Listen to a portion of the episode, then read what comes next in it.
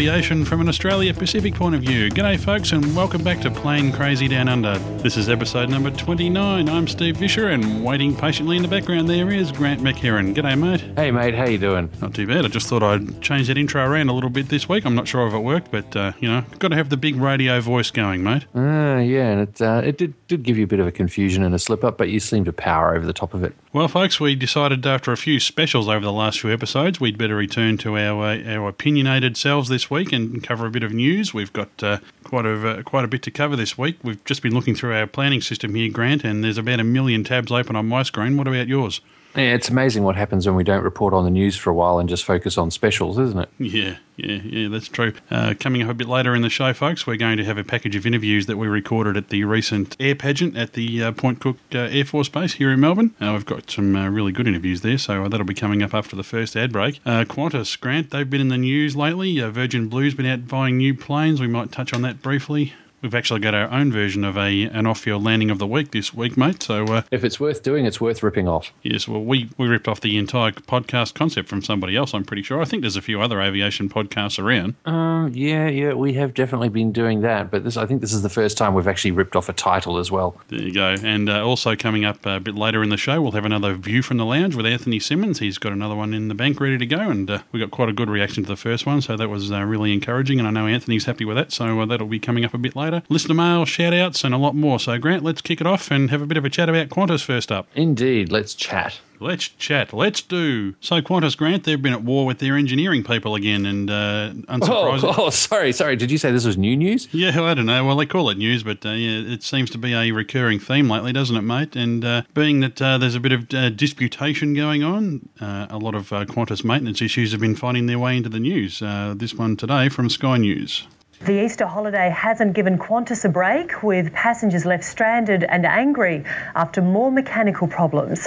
A fuel leak forced the cancellation of an Adelaide to Sydney flight, delaying passengers for up to 10 hours. I was going home to see my family, so it's like a whole extra day lost. Flight 650 to Brisbane was going nowhere, stuck on the tarmac in Perth after what the airline described as a problem with the plane's wing flaps. Five hours later, a replacement plane was found, but then a Brisbane to Los Angeles flight was grounded.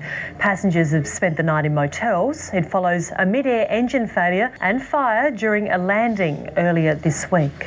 Yes, well, there you go, Grant. So, as usual, of course, they uh, they report that in such a way to make it sound like it's a disaster. But uh, my reading of some of the articles I've been looking at this week is that uh, there's been a lot of uh, things that you might regard as routine maintenance issues. Uh, even the tyres blowing, that, has been known to happen on a lot of airlines. Um, of course, they don't often make the news, but in this current environment, I guess there's a lot of stuff making the news. Well, the tyres blowing on the A380 was kind of news because hey, it's the A380, and anything maintenance on that is big news at the moment because, of course, it's just coming coming into service. But uh, it happens when you've got lots of aircraft and they're flying. You're going to have maintenance squawks. You're going to have problems. You're going to have issues. But the, to give everyone a bit of a background at the moment, the um, Maintenance Engineers Union, as we said, is going up against Qantas. They, of course, want pay rises like ooh, everyone else in Australia and most of the world. And uh, as a result, there uh, anything that is maintenance related is getting highlighted. In fact, at the moment, uh, maintenance engineers are on a uh, a sort of a strike at the moment wherein they're not working overtime, extra hours, and public holidays. Well, they weren't doing that anyhow. They're not supposed to work. But what they were saying was that they were getting called out, they were getting late night calls from other people, and all this kind of stuff. So they've said they're not going to do that. And so anything that goes wrong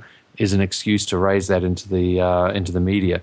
And of course, the media really, really, really loves bagging out on Qantas because, you know, some days they make it easy. So as a result, we've got a lot of things about maintenance coming up. Um, a lot of these issues, you know, a lot of the ones, it's just stuff that happens. But uh, admittedly, an engine fire half an hour after leaving Sydney on the way to, uh, to Singapore, uh, the crew actually declared a Mayday on that flight and then changed it to a Pan Pan, I believe it was. Mm. They definitely, they downgraded it from a Mayday but um, initially called Mayday. Then once they realised everything was okay, it was a Qantas 74, 747-400. And uh, on the way to Singapore, half an hour after leaving Sydney, they had to shut down an engine um, after a fire. So uh, burnt off fuel, came back, landed, no big problems. But yeah, a bit of a worry when you get an engine fire. You're not supposed to get them. And the A380 uh, apparently the wheel brakes locked, uh, so they were locked on. And when, it, of course, when it landed, they popped the tires. I, I guess that some of those problems are more than just routine problems. That much is pretty obvious. Uh, it's interesting to look at the the angle that uh, the professional bodies that represent these uh, maintenance workers, these engineers and scientists, uh, is, is, approaching this rather than uh, looking at it from the standpoint of uh, we want more money. They're going the other route and, and, accusing Qantas bosses of safety breaches in the, in the name of well in the name of saving a dollar. In an article here by Steve Creedy in the Australian and from March 29 entitled Qantas bosses accused of safe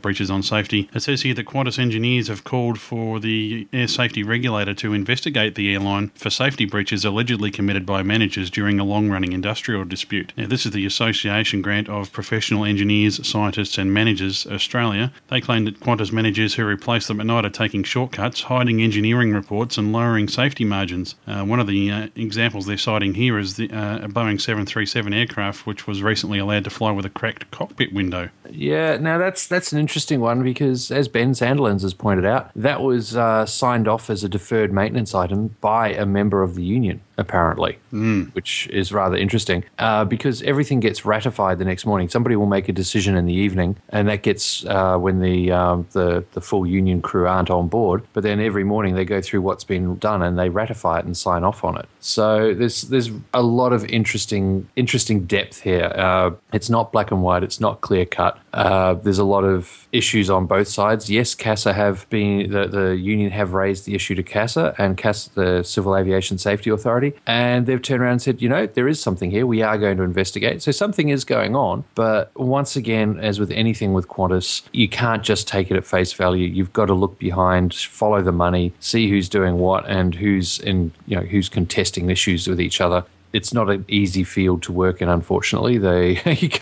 I, I, find it very frustrating because you know both sides will trumpet issues and raise things, and it just doesn't work. I'm not very impressed. But uh, what can we do? Yeah, it's interesting in a way too, Grant. It's saying here that the members of this union began an overtime ban in November, so I'd say this has no doubt led to the situation where they're being replaced on the night shift by Qantas managers. Uh, it looks like there's there's there's a couple of competing strategies going here. They're saying, well, you know, we just won't provide our services, you know, on an overtime basis, and Qantas management saying, well, that's fine. We'll just stick somebody else in your spot and we'll probably pay them a lot less than we're paying you. Yep, that's right. Uh, this was a similar kind of thing came up with when Virgin were uh, reducing the level of inspections and using a non uh, union member uh, engineer to do some of the ground inspections and things like that. And these people were trained and they were doing exactly the same task as some of these other guys who, of course, the union just started raising that as a major issue. It wasn't a matter of safety, uh, it, they were calling it safety, but you look a bit further and you discover that well it's actually all about our union members not getting as much work anymore things like this. Mm. uh, by the by the reverse quite often when the when the company is saying no no no nothing to see here move along well no there is something going on. Uh, I'm not I'm not saying it's always the company is perfect and the union's at fault but yeah, it's just hello here we go again. Look at them raising the same bloody issue and really it's not what they're saying. You scratch it go deeper and it's all about you know, jobs for our boys. And I would say too, I mean, we've talked a lot, Grant, about the Jetstarrisation of Qantas and how Qantas is really trying to push everything towards that LCC model. I think these for better or worse, and you know, probably in my opinion, probably for worse. These engineers, the Lammies, and all these other guys, they're probably fighting a losing battle here. Qantas is determined to push everything towards, you know, this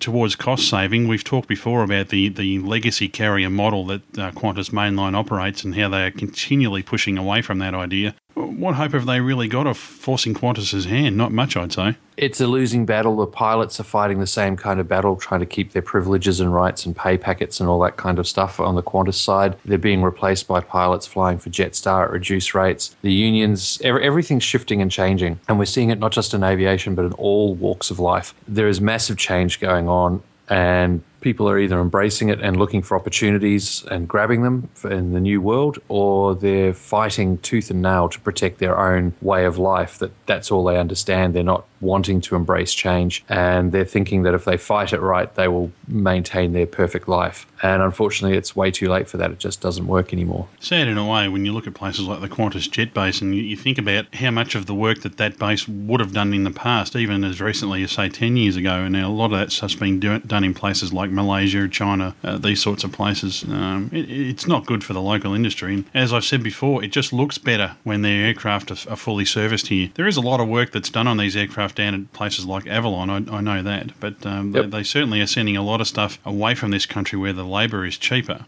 Um, Yep. There's a lot of debate as to whether the, the standards in those overseas places. It's you know it's, it's a pretty common catch cry that the standards in these um, Asian countries are perhaps not as high as they are here. Um, I, I'm, I'm not really in a position to, to speculate on that. I mean, I guess on the surface of it, you know, you could use the principle that you get what you pay for, and therefore, if you're paying less, the standards are probably lower. What, do, Yeah, you, what do you think about this stuff? And, and Qantas aircraft certainly do seem, they certainly appear to be having more um, mechanical problems and mechanical delays than they used to have. But, um, you know, I often think too that these aircraft are being utilised a lot more intensively than they were even 10 years and certainly 15, 20 years ago. That much is certain. They are being they are being used a lot more. And compared to ten or fifteen years ago, Qantas is a very different company. Very very different. In the past, Qantas was run by the engineers and the pilots and so on. Their, their attention to maintenance and issues and such wa- was quite different to how it is now. Their their approach. Uh, Qantas have taken a bottom line approach, uh, whereas some other airlines have taken a we are family approach. Uh, until recently, I would have said Virgin was a perfect example of that, but I'm hearing a few cracks in the armour. Uh, same with Air New Zealand. Air New Zealand have focused a lot on um, staff and customers as opposed to chasing the bottom line. They're still very canny about their money, but they are doing a lot of things. They're taking the big decisions, and uh, it does seem to be paying off for them. Whereas, whereas Qantas is, appears to make a lot of its decisions related to the bottom line. And uh, you can see for the last ten years, they've had more and more maintenance issues that have been raised in, into the public eye, and they've had more and more staff issues. They're always having problems with staff, with negotiations and so on, and staff being annoyed with the way they're being treated by management and so on. Very true. Well, Grant, um, I'm sure that this issue won't go away in a, in a hurry, so we'll just leave that one there for this week. Let's have a talk about their foes, their opposition, Grant. Uh, and of course, we wouldn't be talking about Tiger, at least not yet. Let's talk about uh, Virgin Blue, Grant. They've, uh, after many, many months of speculation and perhaps even denials in the early times, uh, it seems our friend Sarge Ahmed was uh, right when he predicted a huge new order of uh, 50 Boeing 737 aircraft for Virgin Blue. The paperwork has been signed. That's correct. They've confirmed an order for 50 new 737 next gens, uh, looking at 800s, but likely to go for the 900, which is a nice stretch 737 with, capable of carrying a lot of people. Likely they may not keep their 700s. Not sure what's happening on that given they've got the E jets, but they have a, a number of jets that are coming off lease they need to replace, so they're going to actually buy and own, and they're getting more than they need. So there are they are pegging some aircraft for route expansion and um, going into new areas and adding aircraft on existing runs. They actually have uh, options for another 65 aircraft. So this is one heck of a big order. And once again, like they did just after the 9 11 area, they are buying just after um, the GFC at a time just before everyone realized it was starting to pick up again. So they've probably cut a really good deal on uh, the price there. I, I would guarantee they have definitely not paid list price on those. Interestingly, there, Grant, too, it looks like this has been uh, this deal has been signed, sealed, and, del- and delivered by Brett Godfrey, who, of course, is their outgoing chief executive. John Borghetti, the ex Qantas uh, executive, is taking over the reins at Virgin Blue very shortly. So uh, it looks like you know he's coming in really at a really good time for Virgin Blue. Yeah, no, it's it's looking all pretty good for them at the moment. It's not it's not all roses, but you know nothing is in this time. But uh, yeah, no, very impressive to see that purchase. No mention of any triple sevens or anything, but uh, you know Virgin they they may have something up their sleeve, but. This will be a great topic for us to chat with in the future with uh, some of our buddies like Sarge and Ben. Just uh, looking at a quote here from Brett Godfrey, too, he says that uh, securing this agreement now places Virgin Blue in a strong position to prepare for steady future growth as domestic and short haul markets recover. Yeah, and of course, um, that's as you've said before, Grant. Um, you know, it's they're really moving into a, a consolidation stage now, I guess. You know, they, they've built themselves up to be Australia's second largest airline. They've got uh, currently around about 85 aircraft, I think, something like that. And uh, with their fleet expanding too, that's that's going to put a lot of pressure on Qantas and uh, and the Qantas group in general. Uh, I still don't think that um, you know the other airline in the market there, Tiger Airways, is really much of a threat with only eight aircraft. But uh, certainly Virgin is uh, is positioning themselves to, to put a lot of pressure and, and bring a lot of uh, much needed competition into this country. Yeah, well, speaking of new people, don't forget Tiger have a new uh, boss as well. Shelley Roberts is stepping down, and and a a new boss is coming in. Yes, Tiger Airways Grant, he says as I very quickly scramble to bring up a new set of tabs on my screen.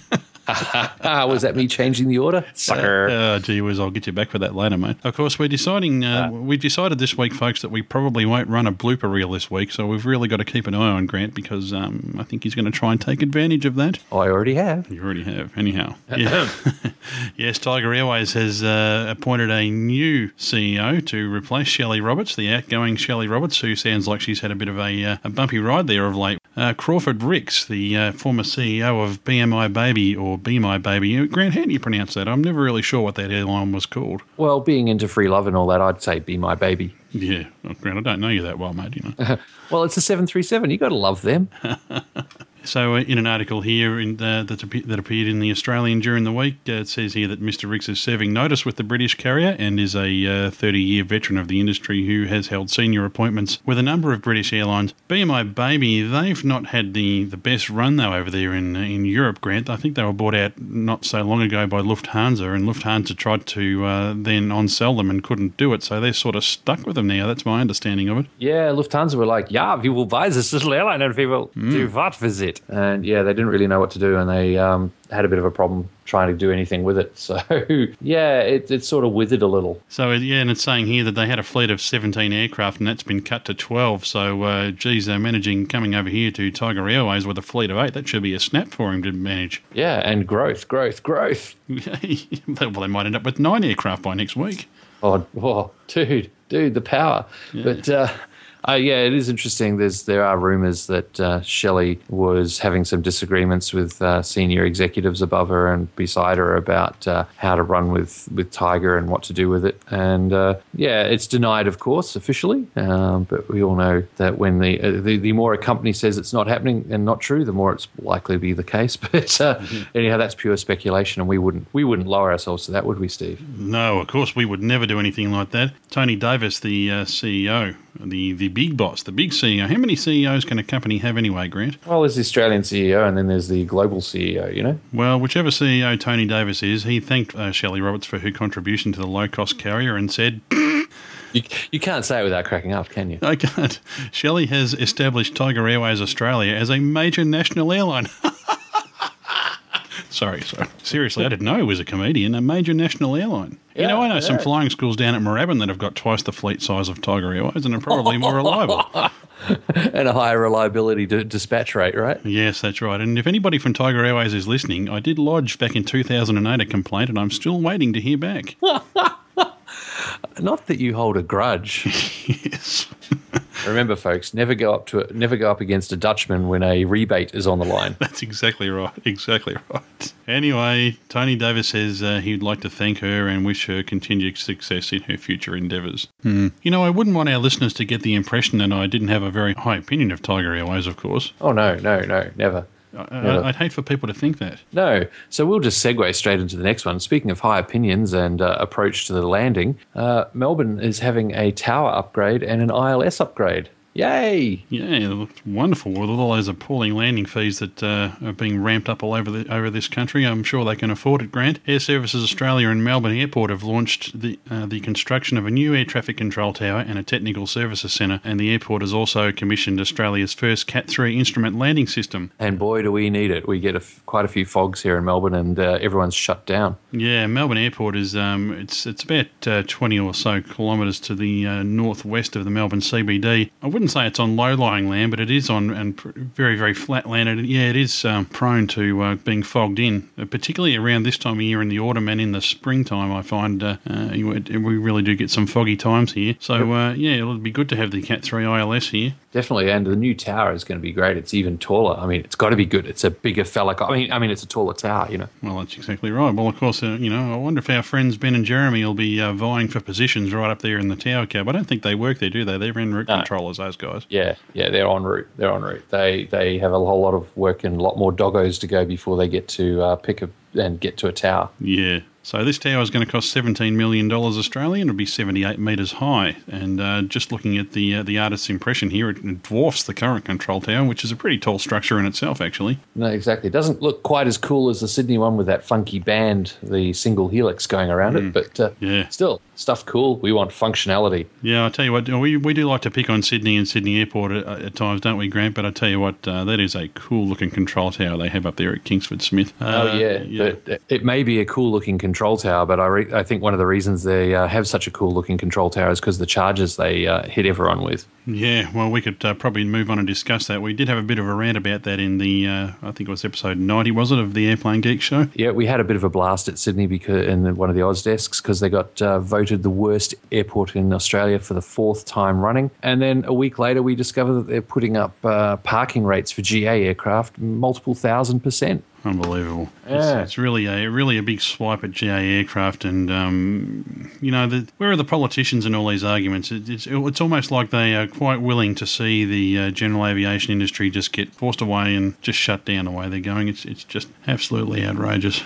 Well, it's not just GA; it's also the regionals. Uh, the guys at Rex are saying that they'd be ch- if they parked a Saab 340 twin turboprop on the uh, tarmac for lo- for a day, they'd almost get charged the same amount as an A380 for an aircraft that you know you could fit on one wing. Yeah, I think the figures that they were quoting there, Grant, was it was costing them something like around fifty or sixty dollars a day to have a Saab 340 parked on the ramp, and Sydney Airport is uh, proposing to change that to thirty five dollars every fifteen minutes. Correct. And that's just frankly ridiculous. But honestly, I'm not surprised that Sydney Airport are doing this. Macquarie Airports are doing all they can to boost their profits. They're cutting services, they're cutting corners, and they're raising the rates. So they already have the highest parking rates in any airport in the country. Uh, now they're they're boosting the crud out of the um, the GA, sorry, the airport, airplane parking rates, and all of this has actually raised the attention of the uh, politicians. The ACCC, the uh, Consumer Competition Council, are going to start an investigation into whether airports are abusing their monopoly powers. Uh, we're going to have the um, Transport Minister, Anthony Albanese, has brought forward a proposed examination of Sydney Airport, how it's going and so on. It was going to happen in 2012. It's now going to happen this year. And of interest is that Anthony Albanese has his electorate right next to the airport. Hmm, funny that. Funny Uh, that. And, but- and, and did you mention it was being brought forward to this year, Grant? An election Yes. year? Oh, would they do that? No, surely not. Really, an election year? Imagine, imagine that. Well, I guess it'll be shelved next year when everybody's forgotten about it. Yeah, well, fortunately, uh, thanks to this election year, they've finally finished the work on the east west runway, and th- that has been reopened, which is a wonderful thing. Uh, Sydney does need that airport, that, that runway, especially to have some of the lighter aircraft, let alone some of the uh, the heavier ones that are more like you'll get inter- international aircraft that are pretty empty on fuel will come in and land on that cross runway as well as the uh, the regionals that can take off on it. Yeah, I find this this whole argument too, Grant. You know, um, it makes Sydney Airport really the poster boys for privatisation, doesn't it? I mean, of course, all of Australia's major airports were previously owned by us, the taxpayer, and the federal government, and of course, they were all sold off back in the nineties. And well, you know, look what's happened. Yeah, I mean, it- it's been good in some ways. For instance, Melbourne Airport has, has seen huge investment in that airport and, and huge building projects. It's, it's certainly a much more modern facility than it was back when the government owned it. However, on the other side of that, the charges to use that airport now are just out of control. And, you know, the uh, you see this in Sydney to an even worse extent. So, Yep, no, that's correct, and uh, I think it's it has a lot to do with who's managing the airports and so on. But uh, look at Syd- Sydney has a bigger problem with airports as well. They're, they're cl- they've closed they've closed Hoxton Park, Camden's being threatened by development, Bankstown's being encroached just like Moorabbin down here and Essendon, Th- and because they've closed a couple of runways in Bankstown, Sydney's lost a GA, one of the only GA runways that could be used if the wind picks up and gets howling from the south. You know, right now the only other real option is either to declare is really to declare an emergency and go land at Sydney Airport. And hey, speaking back on Sydney Airport and uh, mismanagement and not happy and things like that, Sydney Airport's one of the only airports in the world that has an airside tour. That's right, you can pay money, jump on a bus, and get taken around on uh, on the service roads and get up close and personal with aircraft that are manoeuvring and departing. You can be there, and an aircraft will land and come off on a taxiway right next to you. You can be taking photos. It's all safe, legal, and secure, but it's not being renewed. As of the end of June, it's being shut down. Yeah, here's an article on uh, Ben Sandilands' Plane Talking blog, and it's talking about this. Uh, this is really sad. One of the interesting points here that's made by Sydney Airport Manage Management is that uh, these arrangements were made pre 9 11, and in a post 9 11 world, this agreement w- with this company would never have happened. So I guess it was only a matter of time. You certainly wouldn't see that sort of thing these days. Getting airside on an airport is, uh, particularly a major airport, is, is you know very very difficult. There's a lot of vetting that goes on, uh, a lot of security checks that you have to undergo to get your uh, you know your nice red security pass, and uh, of course taking a busload of people that don't have these uh, these che- that haven't had these checks done on them, you know, would, would raise the ire of uh, security staff. Uh, let's not even look at the financial side of things. you know, that wouldn't make the security people happy, I, I imagine. Yeah, but let's face it. My understanding of this trip is that you can't even take your own camera. I don't believe. Um, so yeah. Oh, excuse me, sir. What are you doing with that shoulder launched missile? No, you can't take that on the bus. You know, it's mm. like I think we've sacrificed too much in the uh, in the name of security post 9/11, and we've lost, we've missed.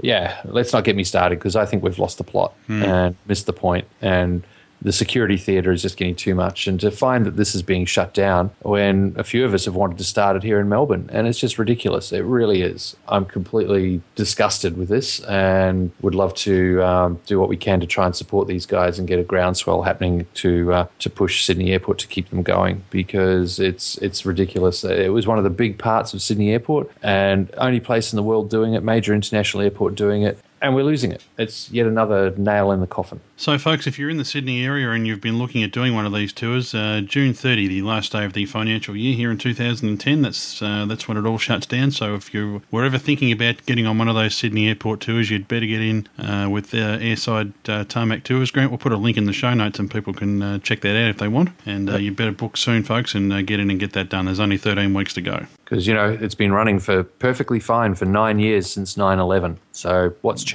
Yeah, it's terrible. Grant, and let's move on to another one. Speaking speaking of uh, uh, institutions that are closing down, Brindabella Airlines, uh, now they're in Canberra in the ACT. Uh, they run currently uh, the ACT's only flying school, but uh, not for much longer, sadly. Yeah, that's correct. They're closing. They're, they're, still running the airline operation, but they're closing down their uh, flight training. So Canberra's going to have no flight training in the immediate area. Yeah, Grant. We actually got a heads up on this a couple of months back from an anonymous listener up there in Canberra, and uh, who's been using the flight school on and off for uh, quite some time. And uh, he notes with uh, quite some frustration that uh, it leaves him with very, very few options.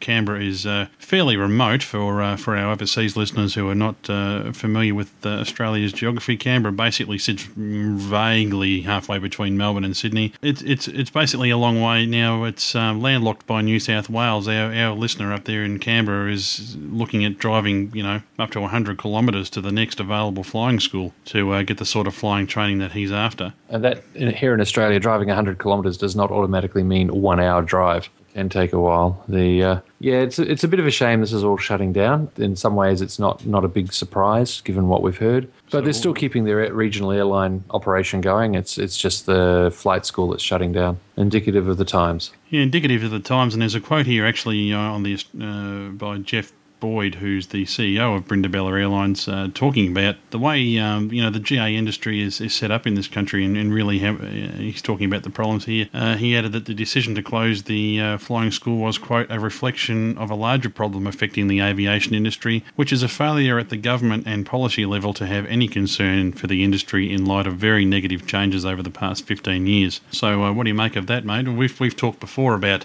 uh, you know the lack of, of financial depreciation opportunities, for instance, for bringing in more aircraft and, and, and user fees, which are really just becoming stifling uh, yep. around GA airports. I mean, uh, you know, I was uh, went flying recently at Moorabbin, which I've been doing sadly infrequently lately. Um, you know, every time you touch the wheels there, it's I think it's about ten bucks a go. And uh, if you want to fly into uh, Essendon Airport now, just to do a touch and go, you're looking at seventy dollars, seven zero. I mean, how, how, do people put up? How do people absorb those sorts of costs? That's got to be having a huge impact on uh, on these flying schools. I mean, it's it's all rosy at the moment when you've got a lot of these um, uh, international airlines. Uh, you know, there's a lot of Indian students here at the moment, a lot of uh, students here from China that are, are, basically filling up a lot of the flight schools. I know at Moorabbin, and I assume it's the same uh, right around the country. If anything ever happens to where these airlines decide to uh, set set up shop uh, in another country or, or even run their own flight training programs in their own countries, boy, there's going to be a, a mass exodus of students out of this country, and it's you know those airlines have got uh, you know deep pockets and they can spend the money but you know for your average joe off the street who wants to go flying it's becoming more and more and more expensive. And uh, you can see here with Brindabella who I don't think had a lot of uh, or, or, perhaps didn't have any of these international uh, flying airline students coming in uh, obviously they, they just can't afford to keep the operation running and so it's gone. So uh, yeah, I mean, a lot of people who just want to fly are moving into RAAus, which is our version of the light sport uh, rules, and that's that's a little cheaper, but uh, you can still be paying very similar rates, but you're getting much better equipment, newer, cooler, funkier glass cockpits, things like that. But uh, yeah, look, the the user fees are just going nuts, and there's no cost justification on the part of the government. They they say, "Oh, we're charging X," but you've got no drive to reduce X as time goes on to make themselves more efficient. There's nothing. You know, like if you had three or four companies providing services, the same services, then they have an inherent need to improve their competition and improve their services, or someone else will do it and they'll be out of business. Well, that doesn't happen when you've got a monopolistic provider in the form of a government pseudo organization. And so we've got that situation where there's no justification for how much it costs to do anything.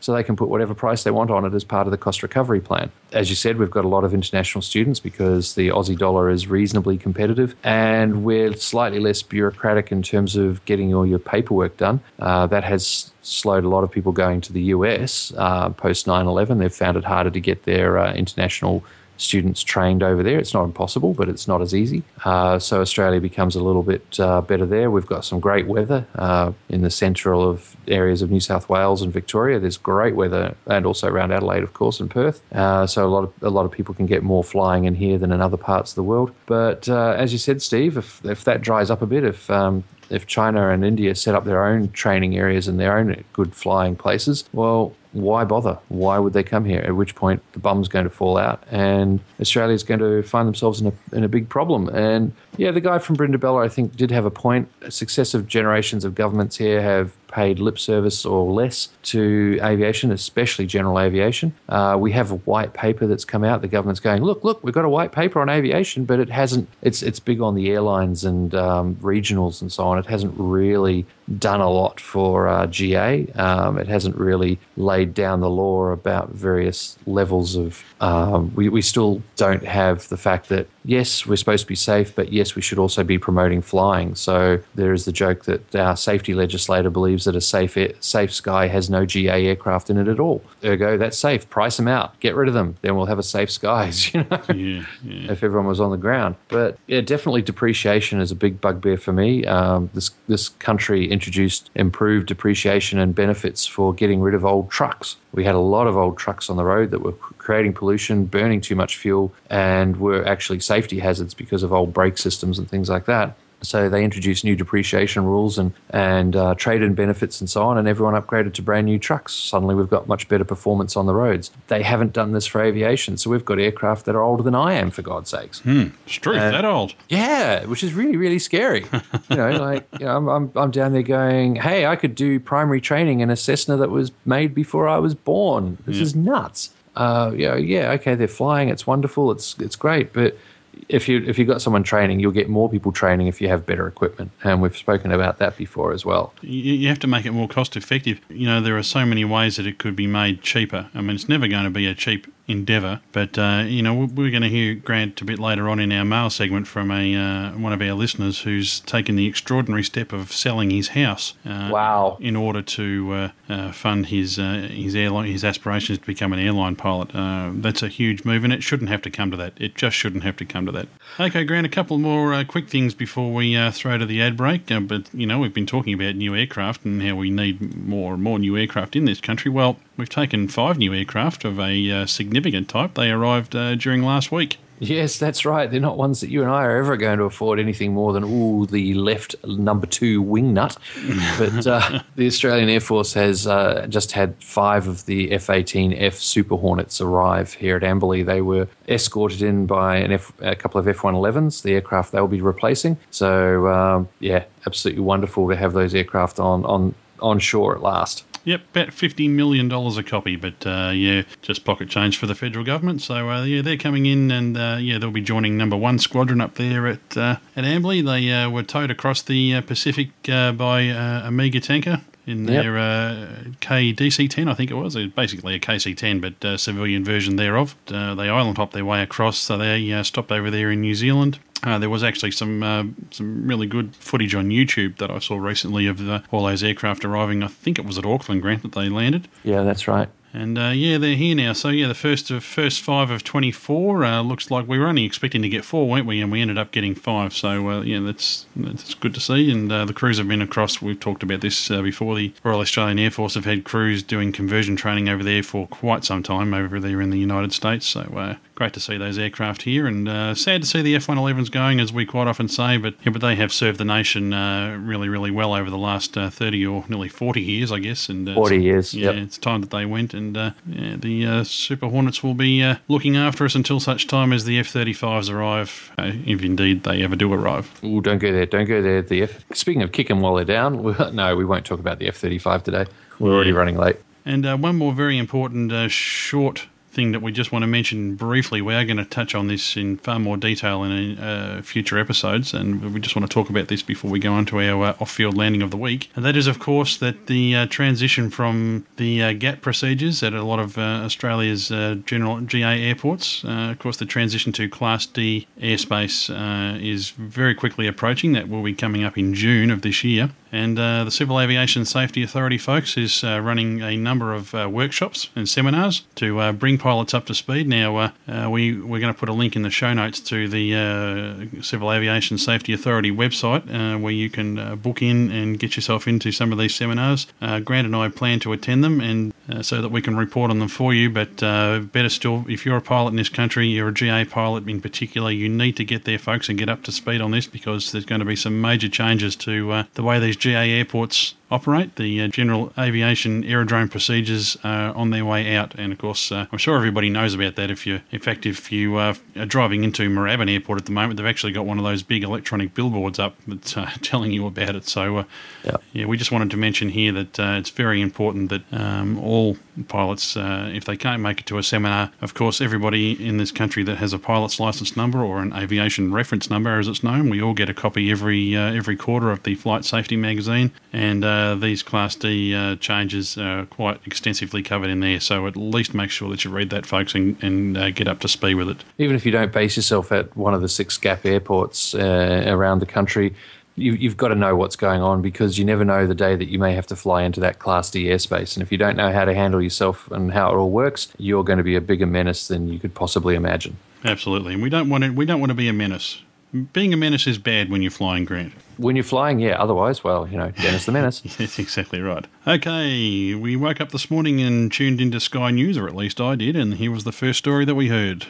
A light plane has made an emergency landing on one of Hobart's busiest roads this morning. The plane reportedly circled several times before touching down on the Brooker Highway, which links central Hobart to the northern suburbs. One wing snapped off, but amazingly, the pilot escaped unharmed and even began diverting traffic.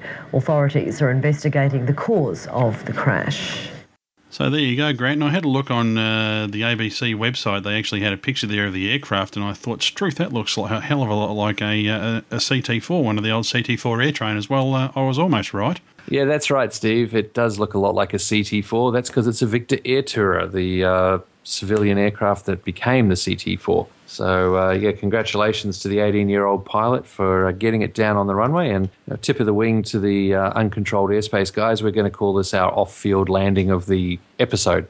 You know, we don't always have them every every week. Off field landing of the year so far. Definitely, definitely. Ta rips a wing off, but uh, walks away and actually directs traffic. I think that's pretty good. Well done.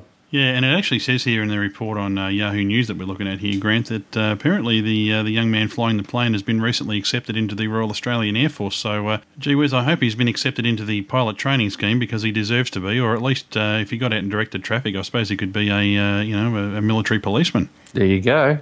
So yeah, Grant, I, I just thought that was an interesting one, and uh, yeah, mighty effort there. Like we say, any landing you walk away from is a good one, and uh, that's a great outcome. He's managed to bring the aircraft down, or bring himself down in the aircraft. I'd say the aircraft's a write-off, but uh, yeah, he's brought himself down safely, walked away, done the right things, and you can't ask for much more than that. Uh, we don't know what caused the engine to die, but I'm sure that uh, will work that out. So I think we should, uh, you know, give him a, uh, a bit of recognition.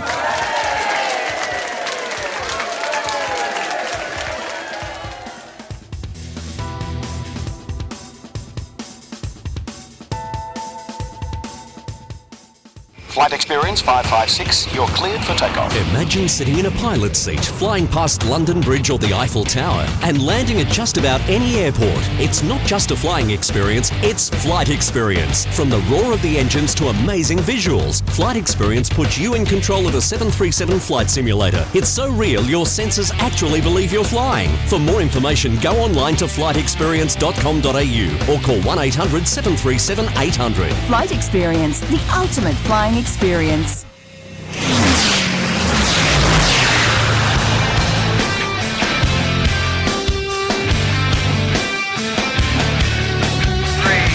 Two, one, fire. Hog wild about anything that flies. It's the Air Pigs podcast. Check us out at AIRPIGZ.com.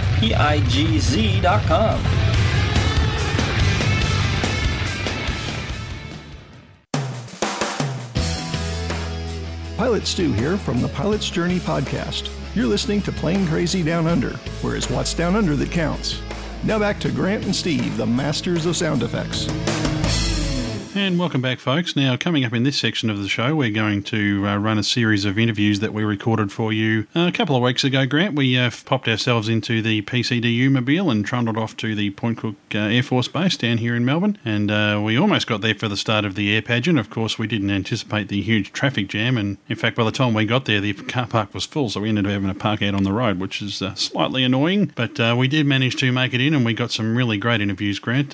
first, Jim and Jenny Wickham. Do you want to explain to the listeners who they are? Yeah, sure. Jim and Jenny Wickham, they're a wonderful couple uh, based here in Melbourne. They uh, have a few aircraft at Tyab. Uh, they've got a couple of uh, scale replica Mustangs with Chevy engines in them, and a Yak 9, and also a Robinson R22. And Jim is quite often found at air shows with his Yak 9 doing some beautiful flying in that. Uh, it's got an Allison engine, so it sounds delicious. Uh, the mu- scale Mustangs are a lot of fun. They're, they're definitely got a great sound to them with those Chevy big block engines in them. And Jim also does a very spirited uh, handling demo of the R22. And what will quite often happen uh, if when they're flying in the Victorian area is uh, at shows is that uh, Jim will come in in the Yak or one of the Mustangs, and, and Jenny will fly in with the uh, Robinson. She'll land that up. She's a very talented uh, Robinson R22 pilot and loves her helicopter. And uh, so she'll land that, and Jim will do his uh, aircraft demonstration and then land and grab the helicopter and do a demo with that. And then the two of them will fly back in their respective aircraft. So uh, totally fun, really, really great to chat to, and uh, great that they were willing to take the time to have a chat with us. Yep, so that interview will come up first. The second one we've got in this package, Grant, is an interview with a gentleman by the name of Jim Whalley. Now, there were a, a large number of warbirds uh, represented and flying at the air pageant on the day we were there. Uh, we had P40s, there was Spitfires, Mustangs, all this sort of stuff. But one of the really interesting ones, and one that you don't see at a lot of air shows these days, was the boomerang that was flying around. And Jim Whalley put on a display with the boomerang, and as soon as he got back on the ground, uh, no sooner had his feet touched the ground than uh, he was staring at the front of Grant's Zoom H2 recorder. So we uh, we quickly nabbed him and uh, and wandered off for an interview. And uh, Jim Whalley's a really really interesting person. He's a former Air Force pilot. I think he's flown everything in the Royal Australian Air Force inventory to date. Grant, it was uh, really really quite an interesting chat with him. Yeah, that's right. He's he's been also over in the UK as a test pilot and uh, had a great chat about flying the boomerang and other aircraft. That once again, it was it was great that uh, Jim Whalley took some time to have a chat with us. You know, you, you, get some really great pilots on the on the air show scene and with their warbirds, and uh, the majority of them would love to just have a chat about uh, their aircraft and their background. And fortunately, we were able to find an area that wasn't too noisy and uh, record an interview with Jim. Yep, and uh, soon as we'd finished talking with Jim, he says, "Hey, I'll, I'll go off and grab somebody else for you." And uh, the gentleman he brought back was a gentleman by the name of Murray Cahoon, and uh, this was the absolute scoop interview for us of the uh, of the air show. We actually bagged this interview before the air show announcers uh, got to Murray, and uh, you might be asking yourself who he is. Well, the Pilatus Aircraft Company are uh, have been out here recently demonstrating their latest training aircraft or military training aircraft, the PC-21, and of course the Royal Australian Air Force is in line for or is looking for an aircraft possibly to replace the PC-9, which has been around for about 20 years. Well, Murray Cahoon is the chief test pilot for right. Pilatus, and uh, we were lucky that uh, we were able to speak to him. And boy, is he an interesting character to talk to. Yeah, that's right. Uh, Murray and Jim Jim Wiley spent time at the uh, Empire Test Pilot School in the UK. In fact, uh, Murray trained Jim, so that was how uh, the two of them knew each other. And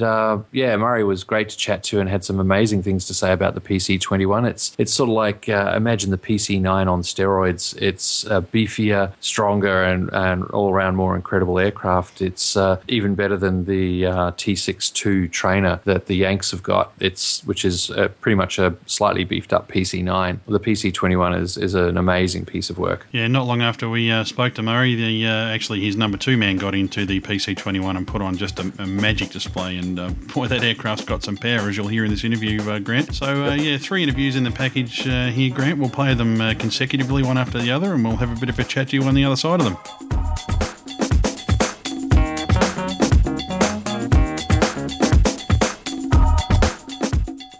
Okay, standing here with uh, Jim Wickham, aka Wicko, who's today at the uh, Point Cook Air Show been flying the Yak 9. Jim, thanks and great to meet you.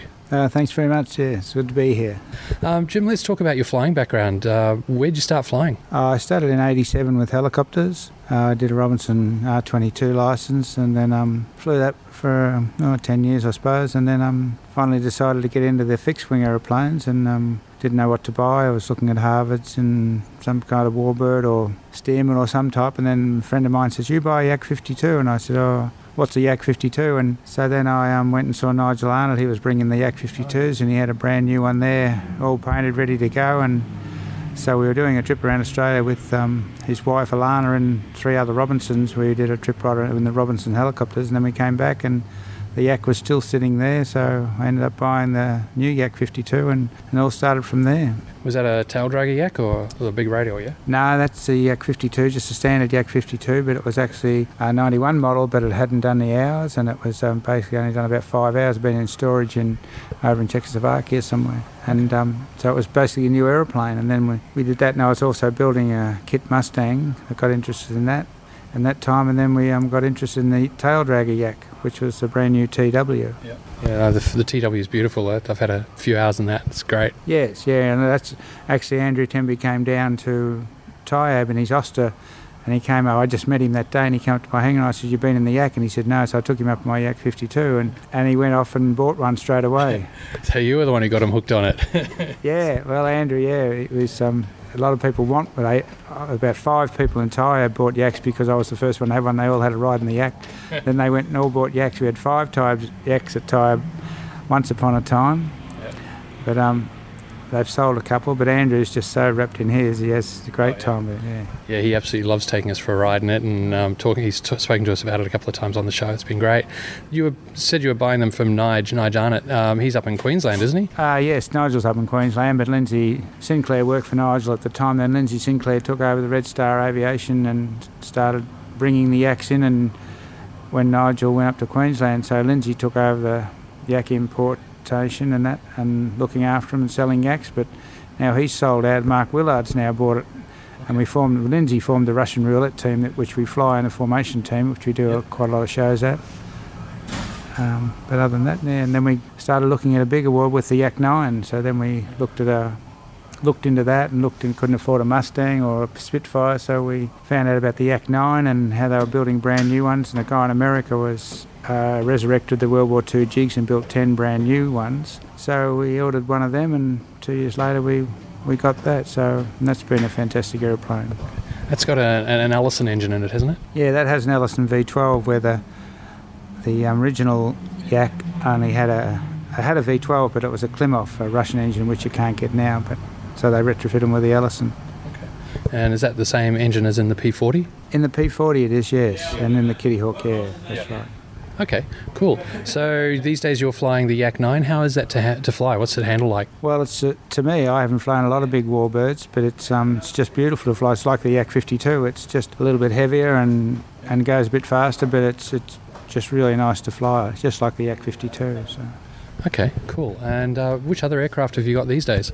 Well, I've got a couple of kit Mustangs I've built, which have got uh, Chev 350s in them, which I've been flying one for about 10 years, and I've built another one. And now I'm just finishing a Stewart Mustang, which is an all aluminium Mustang, which has a big block Chev and a 502 Chev in it. So this has got a lot more horsepower than the other one. You're still flying helicopters, aren't you? Oh yeah, yeah. I fell off, but my wife has taken over there. She's um, done about 900 hours now, and she loves it. And she's been rocking along with the air shows with the helicopter, bringing oil and rags and stuff for the planes that I take to air shows. So, and she just loves them and looks after them all. And she's a, just been a fantastic help and in the whole business.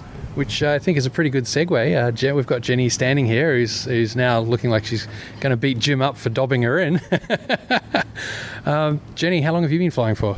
I started back, it's 11 years ago. And my introduction to, to flying was I was a girl that I met Jim 20 years ago, and through uh, quarter horses, we used to show Western. So I'd never actually flown in anything and met this you know, guy that I liked, and he said that uh, how about we fly to Queensland in an R22? And I said, what's an R22? Worked out it was a two-seater helicopter. Showed me the maps I had to look at. He showed me that I had to go through all this controlled airspace. He drew lines on maps. He said, you'll have to read the maps. And by the time I got to Lakes Entrance, I looked across at him and he said to me, he said, you're not going to be sick, are you? And I sort of, no, no, I'm not going to be sick. I'm not going to make a bad impression. And about three, sort of asking, Are you going to be sick? I looked at him. I said, I'm going to be sick. And he didn't know what to do. He just met, pulls his best hat off his head. I had to sort of use the hat. And I'm sitting, I still remember to this day, I'm sitting in the Lakes Entrance airport, washing out the hat and saying, How am I ever going to make it to Queensland? But from that day on, um, we, ha- we only had the R22 for quite a number of years, so I did a lot of flying as a as just a co-pilot. We were lucky enough in '97 to do a trip around Australia, which we were away for three months. We did over what 200 flying hours, I think, with four other Robinsons. And I think when I got back from that trip, I decided because Jim's always encouraged me to fly. He always throw this book at me and say, "Learn why a helicopter flies." And it wasn't until I came back from that trip that I picked the books up never put them down. So, um, 11 years later, I haven't done a fixed wing license. Still madly in love with a R22 at the moment. Yeah. Um, just love what the helicopter can do, and just very proud of what both of us have achieved um, over the last 11 years with our fixed wing. Jim's built um, three airplanes. We're just finishing off our fourth one. We've really loved doing the Yak 9 project. That was something that we never thought we would be able to do, but these things you plan and they happen.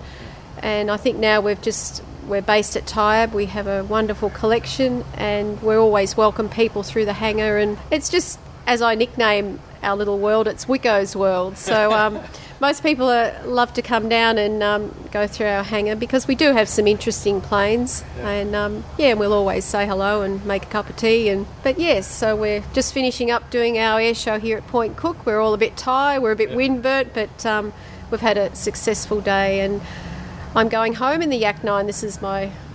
Um, I hadn't been in the Yak 9 before, but um, I came across. I usually being the Robinson, but yeah. this time I decided to accompany Jim in the Yak 9. So um, got here a bit quicker. Get chauffeur driven. That's right. That's right. But um, okay.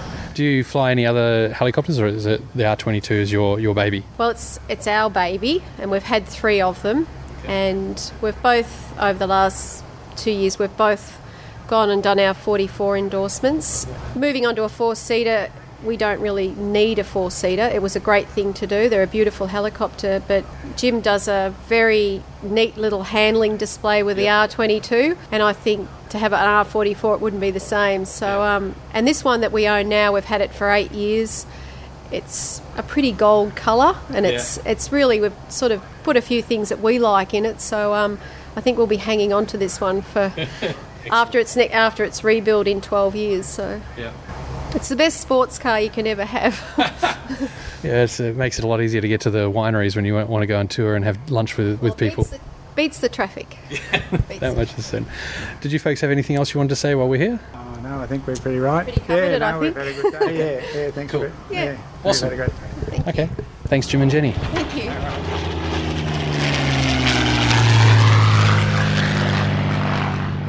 Okay, I'm standing here with Jim Whalley, who's the pilot of the Boomerang. Jim, hey, how you going? I'm going fantastic. Thanks for um, yeah, coming along to the air show. I hope you're enjoying it. Yeah, loving it. Always love an air show. Now, Jim, how long have you? Let's talk a bit about your background in aviation. Uh, how long have you been flying for?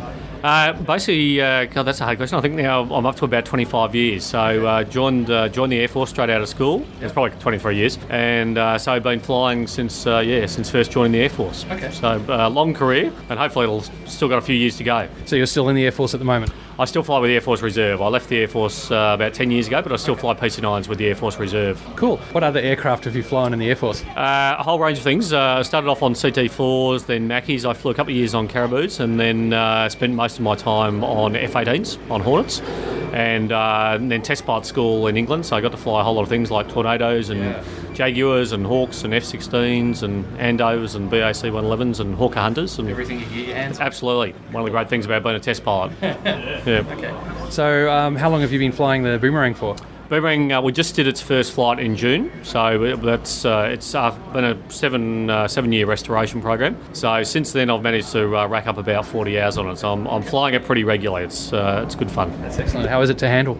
Um, it's got some interesting handling qualities, but that's half the uh, half the joy of it. It's uh, I guess like driving an old car. It's uh, you know it hasn't necessarily got all the, the mod cons, and uh, there's a there's a few interesting characteristics, but uh, that's that's half the fun's the challenge. And if it was easy, no one would want to do it. there is always that. I know.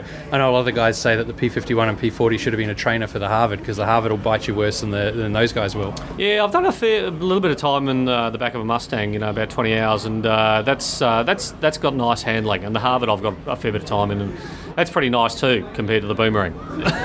wow. Okay, that's scary because yeah, the Harvard will bite you if you let it. Yeah, the um, yeah the, the Harvard will bite you, but the um, the the Boomerang will sort of bite you and then bury your head in the ground. Right. Very serious So stuff. it's a bit more interesting. It's a bit more interesting handling. Yeah. yeah. Um, now you were saying that Matt Denning gave you uh, did most of the restoration, and I imagine he would have given you some handover pointers on flying the beastie. He, he did. Um, he just uh, gave me the keys and said, "Yeah, watch out."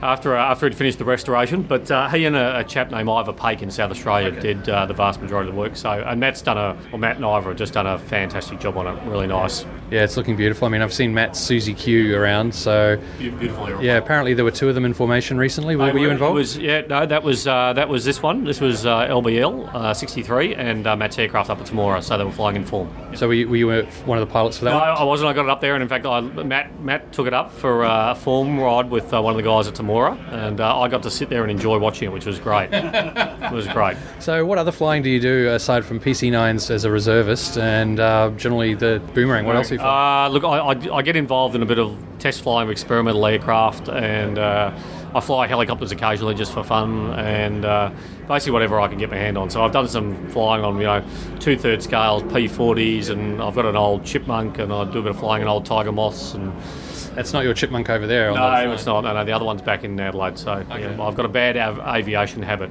and a very forgiving wife. I was just going to say you, you've got a very happy family, right? Yeah, absolutely, absolutely. Yeah. My, my wife sent me away. yeah, we know that feeling. Cool. Um, now, when you were with the the RAF, you were flying the Caribous. Was that in PNG? No, I wasn't. I did most of my flying in Australia up in the Snowy Mountains and stuff. So unfortunately, I never got the chance to go up to PNG, which would have been exciting. But uh, I only did a, I only did two years on Caribou. So I was I was a pretty short time guy before I um before I headed off to fighters. But uh, I had an absolutely fantastic time. So I was sad to see them being retired this year. Yeah, they were beautiful aircraft. I love loved watching them in shows. And it's where I got all my radial engine experience too for the boomerang. So that was good. Was great fun. Uh, now, with the F-18s, wh- what kind of uh, postings did you take part in Red Flag or anything like that? Uh, we did a lot of exercise in Australia. I didn't go over to Red Flag. I, I was there in the uh, early 90s up at 75 Squadron out of Tyndall. Um, so I did three years up at 75 Squadron and then um, uh, went off to England to the Empire Test Pilot School. Yep. Did a year there and then came back to the Aircraft Research and Development Unit where I sort of flew as, uh, as well, I ended up as a senior Hornet test pilot at ARDU. before I left uh, in 2000. So had had a, you know nearly 10 years flying Hornets, which was great. that- yeah. That is awesome. Cool. No, I just wasn't sure because there was like Tyndall um, flying out of there. They were doing a, there were Talisman Saber and things like that. Used to be involved in a lot of those exercises, yeah, yeah, and up to Singapore for some uh, IADS exercises with Singaporeans and Malaysians and stuff. So that was all good fun. Yeah. Now I've got to ask the question. I know I get the same answer every time, but what's your favourite aircraft to fly? Oh, I've got to say the, the Hornet would have to be it. It's just a just a beautiful aeroplane. The Hornet, yeah, no, the, the Hornet's just beautiful handling, great performance. Um, but every aeroplane's got different characteristics. You know, I love flying the Boomerang because it's just got so much history about it, and uh, yeah, and it's great testimony to what Australia once upon a time was able to do as an industry. You know, the, the the great story of it is that it was designed, developed, and built in five months, and to do that nowadays is absolutely unheard of. Um, and uh, you know, once upon a time, we had um, you know a nation that was capable of some pretty amazing things. Unfortunately, not quite sure we're at the same standard in world term- terms that we once were. Necessity being the mother of invention. Absolutely, absolutely. Yeah. It's 25 years this year since the Hornet came into service. Were you involved in much of the testing with that? Or No, my, my testing, I, I basically started testing in about 96. So we were doing, I did a lot of stuff with the upgrade programs for putting new radars and weapons and the ASRAAM missile and bits and pieces like that, and also uh, putting night vision goggles in it. So um, I got, got to do some pretty interesting stuff during the upgrade program, but for the actual introduction, that was a bit before my time. Jim Whalley, thank you very much. Right, thanks very much and enjoy the rest of the air show.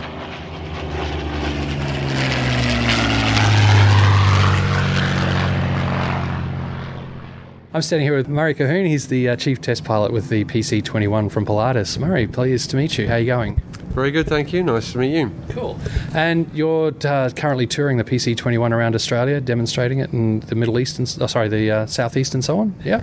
Any- right. Anything you can tell us about the aircraft? The aircraft is uh, it's PC21 stands for 21st Century Military Trainer. Cool. it is the uh, latest and greatest uh, version of the previous PC9, which Australians know and love well. Yeah. It's currently in service with the uh, Swiss Air Force, the Singaporean Air Force, and uh, we've recently signed uh, an order with the. UAE. Excellent. Now, this is like a, even gruntier than the Texan 2 that the Yanks are flying at the moment. Is that correct? Uh, I believe so, yeah. I haven't flown that aircraft, but the uh, PC 21 now delivers 1600 shaft horsepower. Yeah, that's grunty. On the uh, tour that you're doing, uh, you're showing, of course, to the RAAF. Anyone else who's taking a look at it at the moment? No, mainly our uh, our efforts here in this tour are concentrated at the RAAF. Okay. So you're mostly fl- at Sale, or have you been flying at other bases as well? No, we have been to Amberley, we have been to uh, Williamtown, we stopped in at Tamworth actually, just on the way. Uh, we've been at Canberra, and we're now at uh, Point Cook. We're Hey. going from, we, we are going from here to East Sale, uh, then we're going to Edinburgh, and finally to Pearce. I don't think you've missed any on that tour. That's pretty much all of them. I hope I haven't. That's pretty much all of them. Okay, and uh, the RAAF have been pretty happy with what they've seen so far?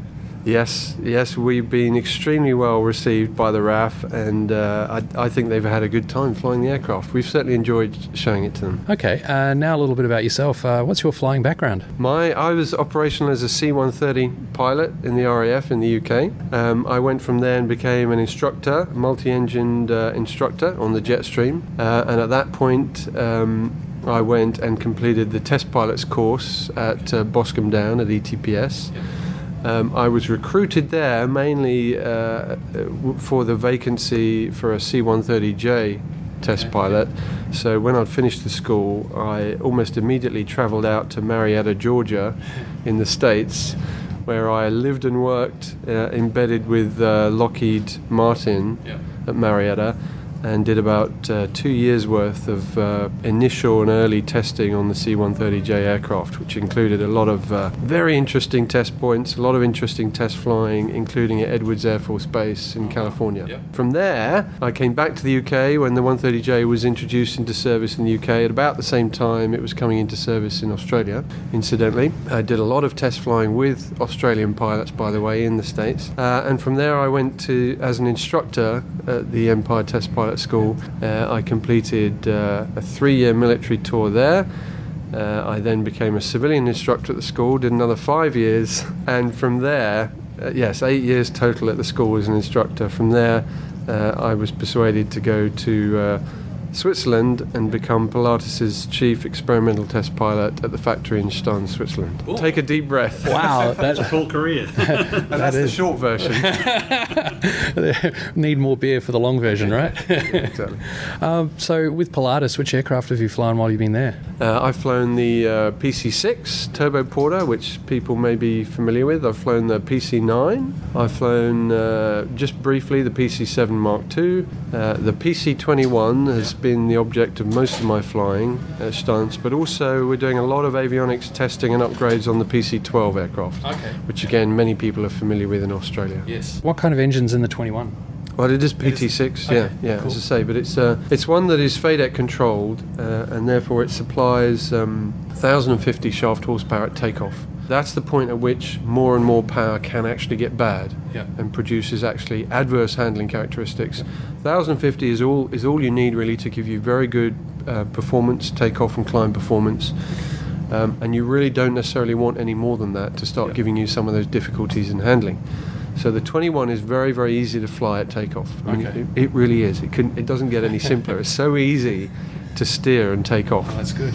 Um, however, as you get airborne and as you accelerate through to 200 knots, it slowly and in a linear fashion uh, builds up and delivers uh, up to 1600 shaft horsepower. So by the time you're doing 200 knots, you're getting all of that 1600 shaft horsepower. And it's at the top end where we, we really want to go as fast as possible that you really need and you get that, uh, that high power. That extra grunt and everything. Yeah, and by then, of course, you're going fast enough for the aerodynamics on the aircraft to deal with all of that and to Yep. cope with it very easily. So, it ha- uh, uh, did I, no, how does it handle? It handles beautifully. Yeah, very sprightly. Yes, it is. Uh, And it's not only uh, lively and fast in that sense with all that horsepower, Pilatus has added um, hydraulics to the lateral control system. Okay. So the ailerons themselves are laterally, uh, are hydraulically boosted, and they've also added um, a hydraulically powered roll spoiler to the aircraft. And that does three things basically. It gives you the very high roll rate. Yep. Uh, the aircraft, when it uh, flies at 300 knots, has a roll rate of about 200 degrees per second, That's which is pretty much exactly the same as a Hawk Yeah. jet trainer. Yep. Uh, the hydraulics have the effect of uh, giving you that roll rate with very light stick forces. So it feels very light and it feels very maneuverable. And roll rate plays a big part in an aircraft feeling Yep. more like a sports car. Yep. Um, and the other thing it does, finally, is when you have a big aileron trying to give you a, a high uh, roll rate, um, big ailerons like that tend to give you a lot of adverse yaw. Well, a roll spoiler gives you proverse yaw. So the two of them have the effect of balancing each other out. Not only does it roll Yep. in a very sprightly manner and very fast, it doesn't give you all that bad uh, Yeah, adverse yaw. Your nose doesn't go all over the place as you're trying to Exactly. barrel roll yeah, and exactly. and aileron roll yeah. and so on. So it's very sharp and it tends to stay in a straight line when you roll. Any other any other things you want to say about handling the 21? Okay, the other significant thing they added was what is called the TAD or trim aid device. In other words, an automatic rudder trim.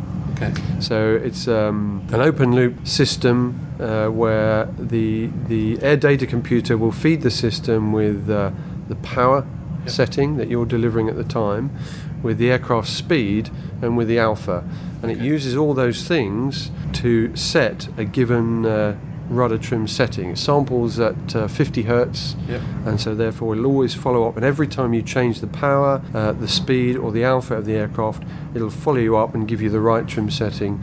So you don't need to be constantly what i think people rec- recognize now is negative training Yeah. you're teaching all the pilot students to constantly trim the rudder when eventually they're going to get onto their jet fighter or whatever and they're, they're not going to need to do that. So we're taking out the negative training making it fly faster straighter more like a jet fighter Excellent. Excellent. So it's definitely helping that lead in introduction to flying. Yeah, absolutely. Cool. Uh, anything else you'd like to say while we're here? Well, the other significant thing that uh, we have in the 21 is the mission avionics. that that uh, any PC9 pilots would notice is the other significant change.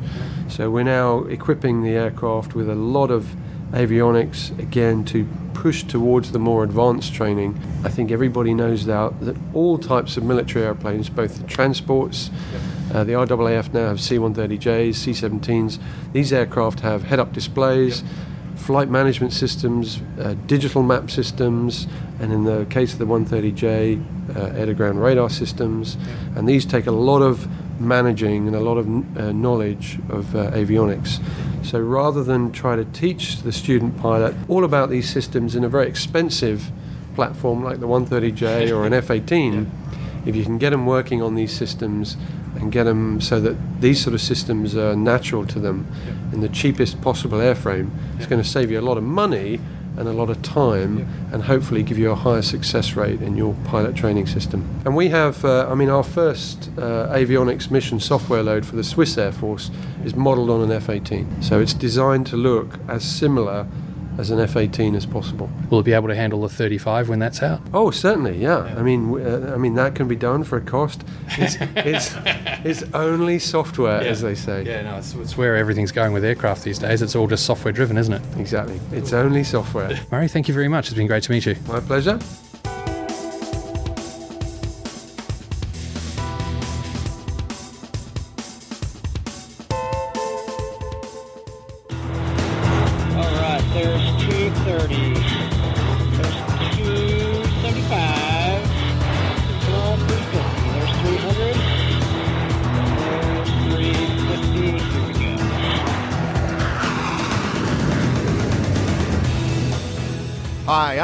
Stephen Force from Airspeed, the internet's best all features aviation and aerospace podcast.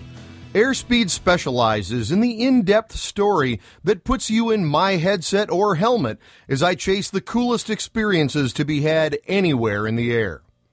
Airspeed is the only podcast to take you up in amazing aircraft like the T 6A Texan II with the U.S. Air Force's Air Education and Training Command, the mighty Douglas DC 3 to train for a type rating, and even a full hour demo ride with the U.S. Air Force Thunderbirds in the F 16 Fighting Falcon.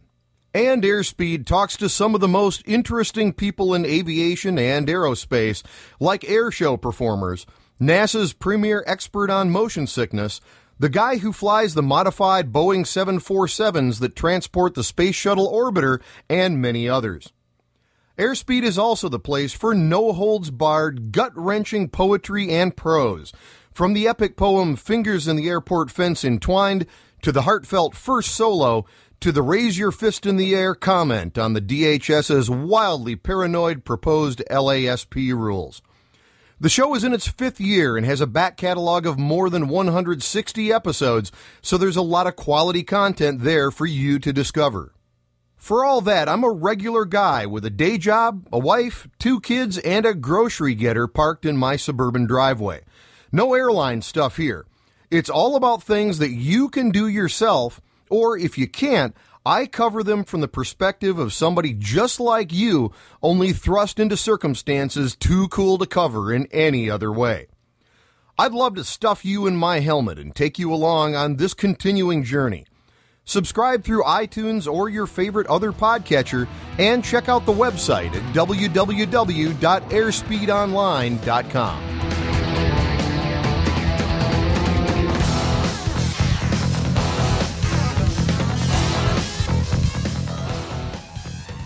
And welcome back, folks. I tell you what, Grant, Steve Tupper, when he describes his podcast as the uh, the internet's best aviation podcast, he's not kidding. I think he is at absolutely at the top of the tree for all of us. Yeah, he's definitely giving me a few things to aim at, and uh, is one of the reasons I'm like, hmm, how do I get that Mustang ride? Hmm, how do I get that uh, F-18 flight? Hmm.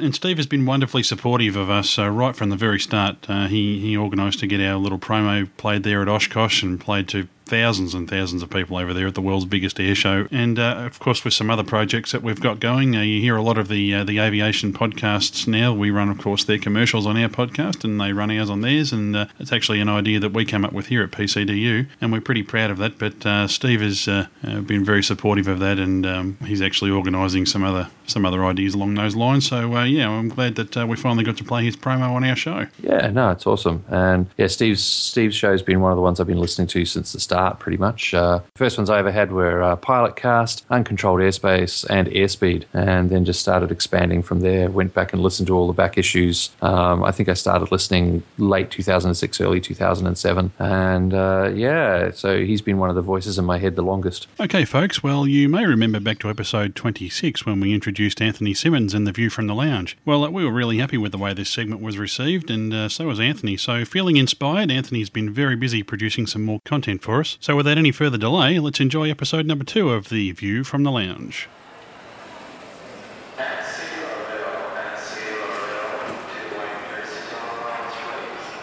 Increasing security measures and enhanced restrictions have made air travel arduous and time consuming.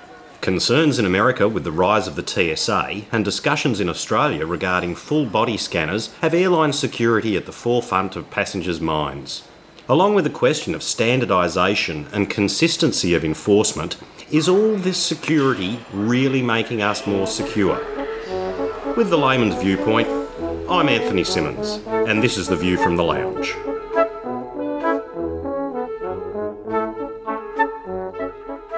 As previous listeners are aware, I recently flew to that waste of a good grazing country, otherwise known as our glorious nation's capital, and was struck by how the security requirements seemed to be a little hit and miss. I was only there for one night, so luggage was a carry on overnight bag with the usual clean shirt, change of socks, reg grundies, and my wet kit. Now, in Melbourne, the wet kit didn't pose a problem, but when being screened in Canberra, I was asked, was I carrying any walruses or aerosols? Admittedly, I may have misheard the part about walruses, but being the honest bunny that I am, I said yes, as the wet kit had a small 56 gram or 2 ounce aerosol can of shaving cream amongst its contents. So into the kit, remove the Gillette Foamy Regular and get it x rayed separately.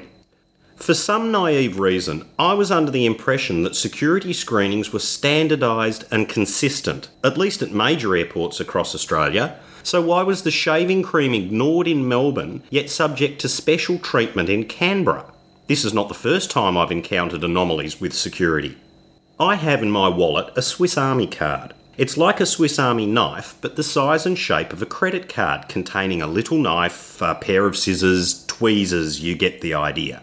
I'm in transit in Singapore and I have the option of staying on the plane or stretching my legs. I choose to go for a walk and grab some fresh air in the 31 degrees and 98% humidity with the aid of a few tubular devices closely associated with a cowboy and the theme from The Magnificent Seven. Being rescreened to continue my journey to Dubai, it was discovered that the Swiss card that I had forgotten I was carrying had cleared international security screenings at Tullamarine. However, Tulla Security has identified a Swiss card even when I was only going to collect friends coming in from interstate. I wasn't even flying at all, so yet another Swiss card into the confiscation naughty bin. On that same flight to Dubai, whilst the poor punters in cattle class were struggling with the smoked tuna and lamb brochette with plastic cutlery, I'm sitting in business class, gargling the late bottled vintage port and doing some serious damage to the international cheese board with a metallic implement that would inflict far more harm if put into nefarious use than anything you could achieve with my little Swiss card knife. In fact, the whole meal was served with all metal utensils. Are only economy class passengers going to run amok, ravishing the hosties and trying to point the plane earthward?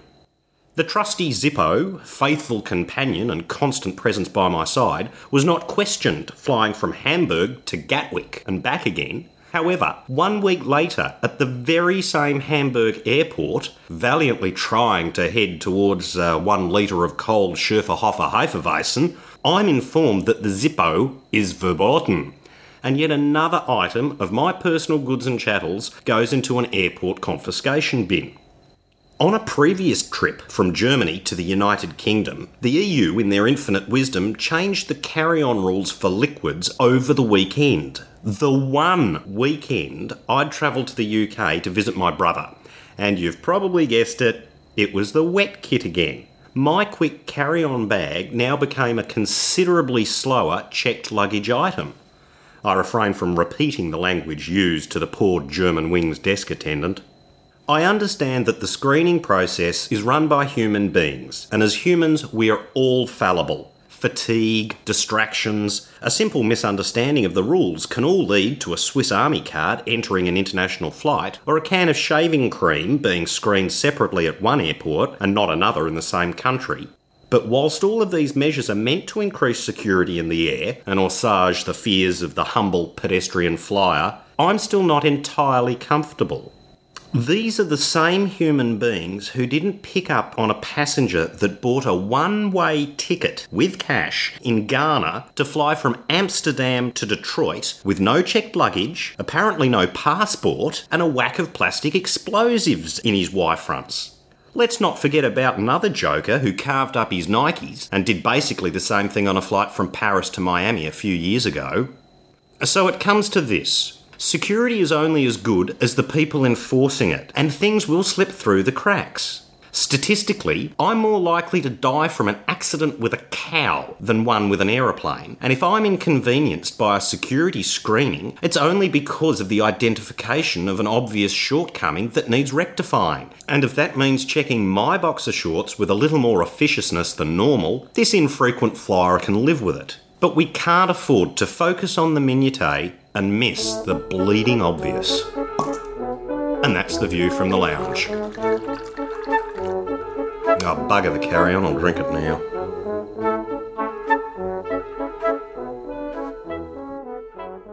Well, I don't know, Grant. Do you get the impression that uh, Anthony is perhaps not a fan of the security screening procedures in various airports around the world? Oh, mate, I think I can pretty much sympathise with exactly where he's coming from, and I like his idea of drink the carry on. Yeah, yeah. I, I think he might be partial to the odd drop or two of red, uh, just uh, just quietly. Uh, you just get that feeling, do you? Yeah, yeah. uh, another awesome segment from Anthony. Really love love what he's doing. Yeah, and Anthony is actually overseas at the moment. Uh, he's actually gone to visit some uh, relatives over in Europe, and uh, he. Uh, I was just talking to him on Skype the other day, and he tells me that uh, his latest batch of travels over that part of the world have uh, given him a raft of uh, ideas for uh, new material for upcoming versions. Now, uh, we actually do have uh, edition three of The View from the Lounge. We've had that for a while. That'll probably go into uh, episode 31, I'd say, at this stage. But yeah, that one's that one's hilarious, and you know, I really look forward to Anthony returning from from Europe in a, in a, few weeks and just seeing what what other observations he might have for us. Ditto. Definitely looking forward to that. And if you'd like to know a little bit more about Anthony and uh, a bit of his history and uh, perhaps even see the mugshot that he sent to us, that'll be very shortly on our website at planecrazydownunder.com and uh, just click on the About Us uh, section there and uh, scroll through and you'll, uh, you'll find all the information you need to know. Okay, mate. Well, as always, you know, we start these recording sessions, granted, uh, you know, a reasonable time of night, and we think, oh, we'll finish these up early, but uh, look at that, it's after midnight, so I don't suppose there'll really be anybody running down my street this time of night, except Who would for... My goodness. Good old Australia Post, and it's a long weekend and a public holiday as well, Grant. Can you believe the dedication of that man? Yes, well, you've heard of rain, hail, sleet, or shine. Well, I think it's the bottle of booze you leave out for him that brings him along every time. Yeah, that and the fact that the dog is also away with my family on holiday somewhere else at the moment. How to do it. Listener mail, Grant. Listener mail. We've got a bit of listener mail that we haven't read for a while, so it's about time we caught up with this. And uh, just as we started recording tonight, this one actually found its way into our email inbox at planecrazydownunder at gmail.com, Grant. And this one comes from Luke Harris, Grant. Now, uh, he says, uh, Hi, gents. I was about to post this on Jet Spotters, but uh, thought I'd send it to you guys instead. What do you make of this? Well, uh, first of all, I really appreciate you sending it to us instead of them. Uh, Luke, that's, that's awesome, mate. We really appreciate the scoop on that. And he says that just today he noticed a low flying helicopter over Sunbury. Now, for those of you who don't know, Sunbury is a suburb that's uh, in very, very close proximity to Melbourne Airport. Uh, low flying helicopter with the searchlight being used. He checked out ATIS at Melbourne Airport and sure, pretty sure that it was related to this, and uh, he heard this. SIG WX, uh, unauthorised laser illumination event, has been reported north and south of runway uh, of the runway 27 LOC. I guess that's localizer. He says, unless we are employed by the police, I'm sure this is out of our jurisdiction. Now, I'm not actually sure who you work for, Luke, but uh, yeah, that, I find that interesting in itself. But is there any option for us uh, when we notice that these reports are on ATIS to assist authorities? Enthusiasts uh, know the approach paths well, and I'm sure that uh, any assistance to the authorities would be appreciated. I just find this so frustrating because it poses a threat to our air- aircraft. Anyone with legal advice, uh, he'd really like to hear some responses as well. Uh, he's thinking along the lines of uh, laser hunters or something like that. He also wants to know uh, if pilots are now trained and prepared to ensure that these attacks are not a threat. Yeah, these laser pointers, Grant, these have been, I know in, in my profession in the railways, we get these things, you know, pointed at us all the time, and it's extremely distracting uh, and we're just driving trains along uh, fixed rails along the ground. What sort of idiot would point one of these laser pointers at an aircraft, particularly on approach? Uh, one who's never realised that sometimes those aircraft might be military ones with uh, laser target designators. Yeah, we only dream, don't we? yeah, I was just doing a bit of a Google search here, Grant, uh, looking around for uh, what some of the, the legal ramifications of this would be and just what sort of legal status these laser pointers have in this country. You know, this did make the news a, a couple of years ago, Grant. I remember when these things were first starting to uh, to become quite common, and uh, you know, there was there were some uh, moves to ban them. I, I don't know whether have you ever heard whether or not they um, that ended up coming into law? No, I'm not. I'm not sure, mate. Um, I know you can still get some of them off uh, sites like ThinkGeek and things like that. And if used, if used properly, they're they're great. It's like any tool. If you use it properly, they're great. It's like a hammer. If you use it properly, they're great. If you hit people in the head with it, it's a lethal weapon. And the same thing with laser pointers. If you use them right, they're great. They're really handy. You can uh, use them to sight. You can use them to point things out, objects out uh, during lectures, things like that. But if you use them to shine at vehicles, aircraft, and, tra- and trains and so on, well, you're a dork and you deserve everything that comes to you. And we have had a number of prosecutions here in Australia. There's a number that have been making the headlines in the US as well. And the sooner people realize that we will find you and we will put you away, the better. Yeah, there's. Uh, I'm just having a look on uh, Google here for some news articles. Grant um, looks like the uh, the most recent uh, news reporting of this stuff dates back to about 2008, and at that time there was a number of state uh, ministers looking at proposing bans on these uh, on these laser pointers, particularly the green ones. I don't know why the green ones would be any worse than a red one. I think they're a little stronger. Yeah, folks, um, I don't know if anybody could help us with, with some more information on, on what the legal status is and, and what would happen uh, to these. Say they caught the idiots that were uh, pointing these uh, laser pointers at the aircraft uh, and they were caught. Uh, what would happen to them? You know, down here in Victoria, with the the way the legal system's set up, they'd probably be given, you know, Victorian of the Year award or something. But perhaps in other states, uh, you know, maybe they're a little bit uh, more harsh. Yeah, actually, I've just found an article here that, uh, I, yeah, we did talk about back in episode 8, Grant, and this is talking about a 23 year old South Australian man. Uh, he was actually one of the first uh, in the nation to be prosecuted for shining a laser at an aircraft, and uh, he was actually sentenced to nearly three years jail. Now, I guess uh, in, in, true Darwin Award type uh, spirit, he actually uh, chose to uh, shine his laser pointer at a police helicopter. So, uh, yeah, he didn't make it too difficult for people in the Port Adelaide area. Uh, the pilot was temporarily blinded by the incident. Lanfranco Baldetti was this person's name, and uh, the judge uh, he found his way very quickly into a court and in front of a judge in South Australia there, and he was sentenced to two years and ten months jail with a non-parole period of ten months. That's right. They, yeah, the the Pol Air guys actually landed right next to them in the car park. Uh, we also had an episode nine that uh, um, in the show notes there. An aviation student was charged with shining a laser at an aircraft back in, around October of last year. In February of this year, an ex-Turkish military uh, military guy was get got a suspended sentence for shining laser at, at uh, Qantas aircraft, and um, yeah, so we have had a few incidents of this that we've we've found in the news and or reported on uh, in the show. So uh, it is happening, and people are either getting put away or uh, getting suspended sentences. But what's really interesting is that one or two of them have actually been quote aviation students or ex-military. You'd think these guys would know better. Yeah, makes you wonder. It certainly makes you wonder. So, folks, yeah, if anybody can help us out with uh, any sort of advice on uh, on, the, on the legal status of these things, we'd certainly appreciate it. And uh, we're recording this episode on the uh, fourth slash fifth of April uh, 2010, folks. So uh, this episode will be out really quickly, reasonably quickly after we record this. Um, so if it's fresh in your mind and you think you saw anything around the uh, the runway 27 approach areas, uh, yeah, call Crime Stoppers at least one 800 333 000. Let them know and uh, let's uh, make sure these people are caught and brought in, in front of the courts. Steve, you know that number quite well. I do, don't I? Well, I do live in Cranbourne. Ah, yeah, that'll do it.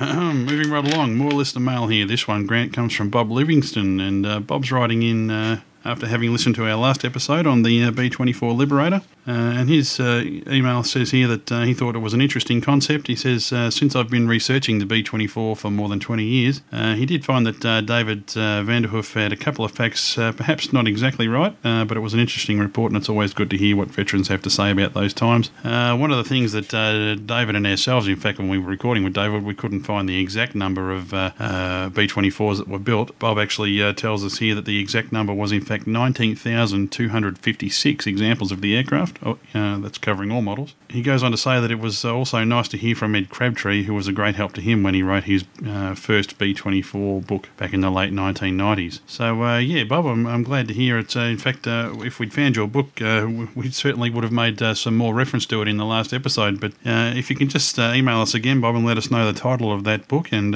we'll certainly make sure that all our listeners know what it is, and hopefully they'll go out and purchase a few copies of it. I think, Grant, we might be somebody, we might be one or two who'll be doing exactly that. If you click on his name and his comment uh, for episode 28, that'll take you straight to the website he uses, which is b24bestweb.com.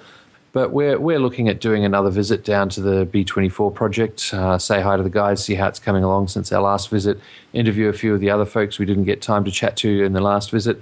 So yeah, we'd like to we'd like to get Bob on with us to have a chat with David and ourselves, and discuss a little bit of the history of the B24 in Australian service and uh, and in, in, general. So, um, and Bob's indicated he might be interested in doing that. So that would be awesome. Excellent, excellent stuff. Okay, folks, we'll uh, we'll keep you in, uh, informed on, on when we do that. It'll probably be a month or two down the track before we can pile ourselves into the uh, PCDU mobile and uh, make our way down the Geelong Freeway again. We've we've got a number of other things on our plate at the moment, but uh, it's uh, it's a very busy production schedule that we've got in the next couple of months, folks. Absolutely. Okay, now the the last listener mail we've got this week is actually a voicemail, and it's the probably the first one we've ever had from a listener who sent it in, and we really appreciate it. Damien Rose has been a, listener of ours since the very start. And um, yeah, Damien has uh, recently embarked on a uh, on his endeavour to become an airline pilot. He started off uh, some training, and uh, he's uh, not only has he sent this uh, audio greeting in, but he's also recorded some some cockpit audio, which we'll explain a little bit later. But yeah, Damien had this to say. Hello, my name is Damien Rose. I live in Queensland, avid listener of Plane Crazy Down Under ever since the start. And uh, around the same time, I started to study and practice for my commercial pilot's license, uh, which was only part time, mind you. Now, recently, with uh, my wife and I have sold our house so that I can commence training full time. In fact, it settles in a couple of days, and I finish work in a week, and then uh, it'll be flying, flying, flying. It's taken me a while. I've only been flying fairly part time, so I'm currently at 25 hours, about 8 to 10 hours away from completing my GFPT, and uh, happy to give some audio to the guys, some cockpit audio from time to time. It'll probably get a bit more interesting as I start doing NAVs into controlled airspace up here. Um, but I'll um, send the guys some info, and if they're willing to use it, then that's great. If not, then that's fine too. Anyway, what I've got to, if you today is um, uh, just a couple of quick snippets. One's from uh, practice force landing that I did uh, just south of Toowoomba, which is where I'm flying out of the Darling Downs Aero Club, and um, and the other is uh, landing circuit when I came back into the circuit. So I've uh, recorded them and. Um, and I hope you enjoy them. Now, for those of you who do fly, you will probably hear some mistakes. Well, as you'd probably remember from your training, that's only natural and that's what it's all about. So um, please don't be too harsh on me. I'm still in training. I hope you enjoy. And thanks very much, Damien, for sending it in. We really do appreciate it. And Grant, what do you reckon about that? As I mentioned before, Damien's taken the extraordinary step of uh, selling his house to fund his flying training. That's a huge step, mate. And I tell you what, Damien, I just wish you the best of luck, mate. It's uh, that's a, that's a huge undertaking, and uh, you know, I really just hope it all works out for you. Yeah, mate. Agreed. Definitely good luck, Damien. And all I can say is, wow, intense. Yeah, we, are going to include Damien's uh, two audio rec- in cockpit audio recordings at the end of the show in place of the blooper reel. Well, hopefully in place of the blooper reel, but by the sounds of it, it's going to be in addition on this episode. I thought we were getting away with that one, but it sounds like Steve's found a few outtakes already. As you heard, Damien said GFPT. Uh, here in Australia, that's General Flying Proficiency Test. It used to be referred to as the Restricted Pilot License. What that means is that you're cleared to go solo, go fly in the training area, and once your instructor has signed you off, you're allowed to take a passenger with you. You can't go and fly out to other airports and things like that. You can only do your circuits, fly out to the training area, and generally accumulate your solo hours as you uh, in and around your other lessons towards having a full private pilot's license. So that's the GFPT, General Flying Proficiency Test, and it's just one one step along the way to getting your license. Just so uh, you know, Damien, uh, I did have to uh, cut a few of the gaps out, so it is slightly edited, but uh, you'll you'll certainly get the, the general gist of uh, what's going on there. Uh, the forced landing one is really really interesting, uh, and, and uh, you'll hear Damien make his uh, mayday call uh, as the simulated forced landing goes on. Uh, I found that one quite interesting, and it sounds like uh, he was doing it in a Tomahawk, uh, a Piper Tomahawk. So, uh, Ooh, Tomahawk. Flying the old Tomahawk is uh, a skill in itself, in my opinion. uh, and you'll also hear him uh, making some radio calls at Toowoomba when he's doing his circuit. And uh, Toowoomba is a uh, uncontrolled airfield, uh, so uh, yeah, he's using the CTAF frequency there and making some some very good radio calls. I thought so. Great stuff there. You'll also hear him doing his pre-landing checks. Now we know we have a number of American listeners, and those of you who've been listening from the start of the PCDU program will know that although I'm a pilot here in Australia, I did just about all of my training in the United States. So yeah, the the circuit, the way American pilots are taught to uh, uh, fly their way around a circuit is slightly different to the way people are taught here, and the pre-landing checks and the mnemonics that people use to remember it, uh, what to do, are, are also different. In the, in the states, they use the GUMPS check, which is uh, gas undercarriage mixture prop switches. Uh, here they use BUMFO or Grant. I think they call it BUMFed, depending on uh, where you're being trained. And, Yep. uh, I can never remember because you know I was always taught GUMPS, and I, I can never get that one out of my head. But uh, BUMFO, I think, is something like brakes, uh, undercarriage, mixture Yep. full rich, flaps, this sort of thing. So yeah, slightly slightly different. Um, Well, um, I do know what it means because uh, don't forget I've done about uh, 40 hours here in Australia. And, uh, mate, we can't use ga- gumps over here in Australia because here in Australia, gas is what you get when you eat too many beans. So we don't talk about gas, we talk about petrol. So, so what you wind up getting is bump, and uh, that stands for beers. it, it's brakes, undercarriage, uh, mixture, fuel, temperatures and pressures, hatches and harnesses. And in fact, the one that my school had me doing uh, was a slightly extended one. That would be brakes, undercarriage, master, mags, mixture full rich, fuel contents are good, temperatures and pressures are in the green, and hatches and harnesses are secure, and height is good, except mine normally ended height. Oh, frack, I'm off. Yeah, I think uh, mine was Bumfo, which is all that, except I think we had oil temperature and pressure in there. I can't remember. I just go to Gumps because, well, you know, I'm not a smart man, you know. You're just up for gas. The other interesting uh, difference that I always find between the way uh, people are taught in the US, and I'd actually be interested to hear from some of our European listeners, or uh, I think we've got some listeners in Canada and even in South America as well. Uh, be interested to hear how they, they do circuit training there. But when I was learning to fly here in Australia in my sort of the ab initio stages, of course, you, you're coming down on the downwind and you stay at the circuit height uh, on the downwind leg, and you actually only start descending when you're on the base leg. Where in the in the states, I was always taught uh, you'd pull the power back as you were coming towards the end of the downwind leg, and you're already in the descent as you were turning base. Uh, always found that to be a, quite a significant difference. And actually, when I first started learning to fly over in the US, that, that took me quite some time to get used to. And uh, when I came back here, it took me a probably a bit like driving left-hand drive cars. I, t- I guess, granted, it took me a little bit of a time to uh, readjust when I got back here. But uh, yeah, I don't know whether which which uh, way is better or not. But uh, yeah, just different ways of doing things between the two countries. So uh, yeah, it's one of the things we always like to do on this show is to compare and contrast the way things are done in uh, in uh, here and compared with other parts of the world. But uh, I'd actually be interested to know how uh, people do it in other parts of the world besides uh, the US. So And maybe I- some people could email us and let us know. And I'm sure people, including Damien Rose, would be interested to to hear that. So uh, yeah, after the end of our uh, well famous disclaimer clip, folks, we'll uh, we'll put Damien's uh, cockpit audio at the uh, very end of the show. Shout outs, Grant. We've got a few shout outs to do just before we finish up. Yeah, we got some shout outs, mate. Uh, first one, we uh, want to say hi and thanks to uh, Marty at FlightOrg. Uh, he's been pretty good at uh, helping to promote our episodes and uh, giving us a hand here and there with various items. So, uh, major thanks, Marty. Very much appreciated. Marty was a little bit shy about us even uh, mentioning it on the podcast, but uh, I'm going to do it anyway, Marty, because he's been uh, very supportive of us here at the uh, podcast and what we're doing. And uh, I've actually been talking a lot to him lately. He runs the website, of course, which is uh, a great resource there for pilots. And I'd really encourage our listeners to get across and have a look at uh, what he does there. Lots of interesting articles to have a look at there. And he, he um, covers lots of issues. Uh, one of the more interesting uh, topics that he covers there is uh, CRM, Crew Resource Management. Uh, so, yeah, get on there and have a look at that website. And thanks very much, Marty, for supporting us here. Okay, Grant, moving along to all our Twitter followers. We're looking at our Twitter stats recently, and they seem to be getting up a little bit higher each each and every day, actually, It's it's sort of been taking off a little bit lately. And um, one of the concepts on Twitter that took me a little bit of a while to work out what it was is uh, Follow Friday. Yeah, because uh,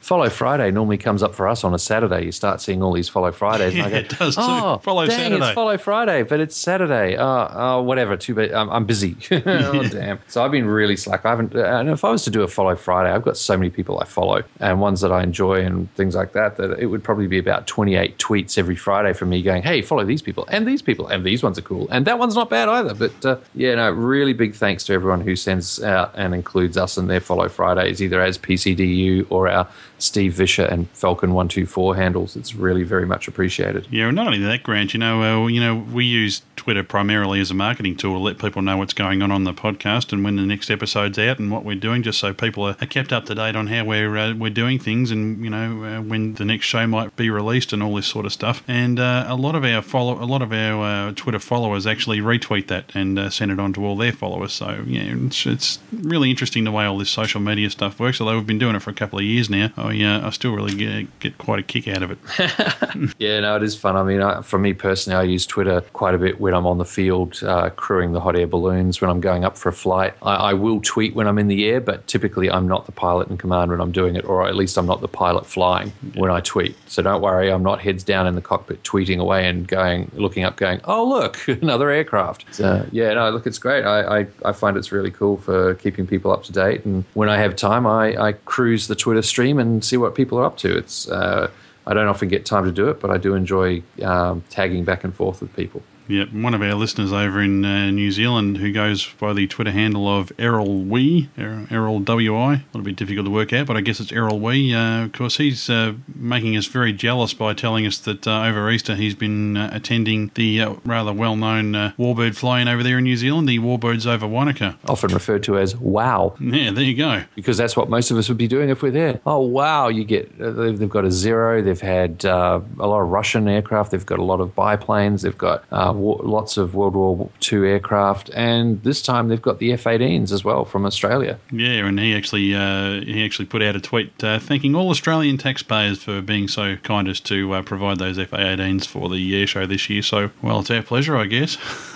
Well, you know, a cynical person could say, there you go, New Zealand, that's what a combat air force is supposed to look like. But uh, no, we won't because uh, I know a lot of people are upset that they don't have any combat jets over there. Yeah, and who can blame them? And it's not their fault. It's the politicians from times past that made that outrageous decision. However, it's it's, it's certainly not our New Zealand listeners' fault that uh, they don't have much in the way of a, or any combat capability with their air force these days. So Oh, hey, don't knock the Orions, mate. yeah, well, there you go. I like them. But anyhow, Anyway, so there we go. So uh, excellent, and um, I guess we should just uh, talk quickly about Ziola. You know, she was talking us up on the Mile High Flyers podcast, and we, we warned her, we warned her not to let all of her uh, her friends who liked our apparently wonderful Aussie accents. Although you know, I don't think we have accents, Grant. But anyway, that's beside the point. We, we told you not to go to our, web, our website and have a look at the About Us pictures, which um, I thought Grant had taken down, but apparently he didn't, and uh, that's good. We haven't heard from Ziola since, so I guess we scared her off.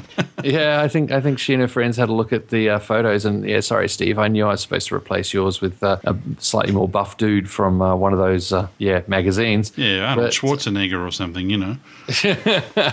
you want to be the governor?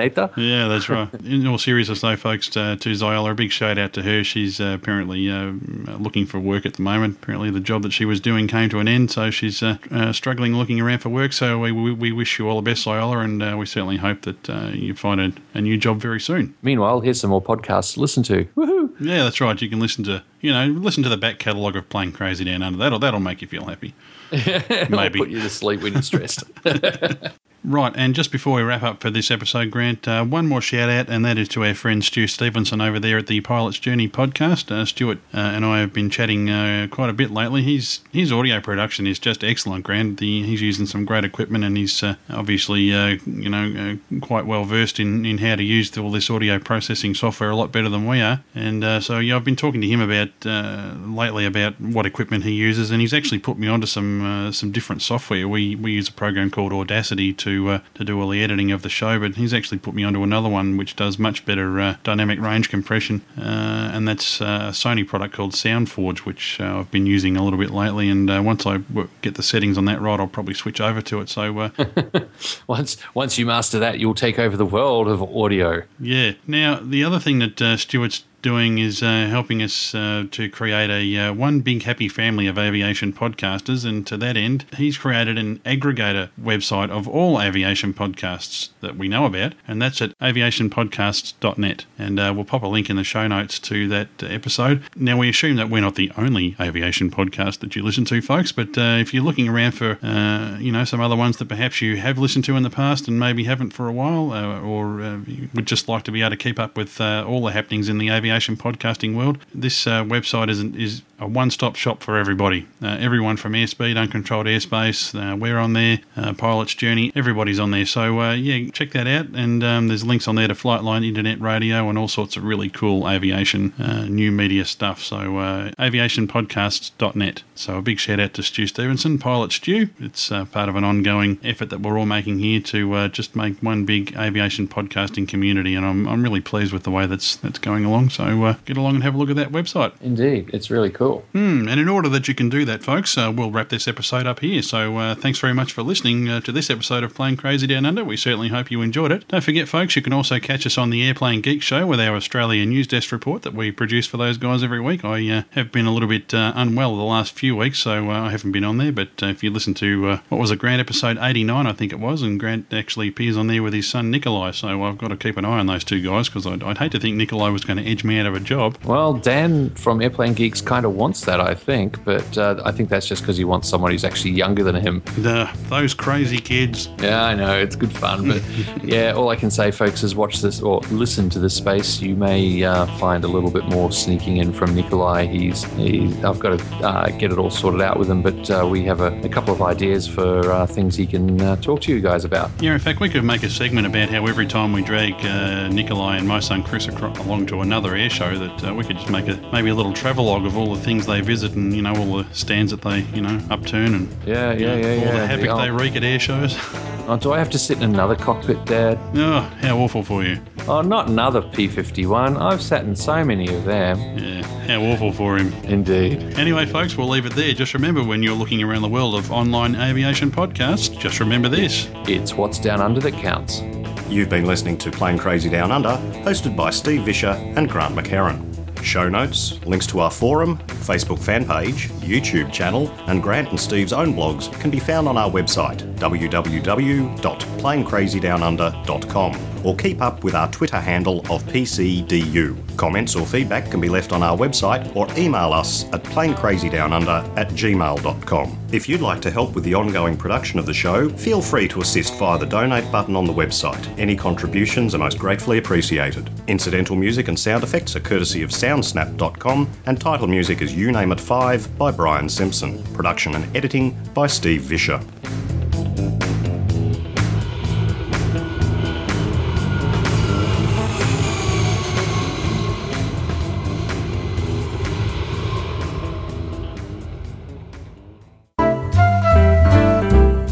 Kind folks at the Department of the Bleeding Obvious have asked us to make this statement. The views and opinions we present in this podcast are ours and do not necessarily represent those of groups we work with or are associated with, although we think they probably should. We certainly don't claim to be experts, we're just opinionated enthusiasts who are willing to comment publicly on the world around us. This show is intended as entertainment, and any education that may occur is purely coincidental.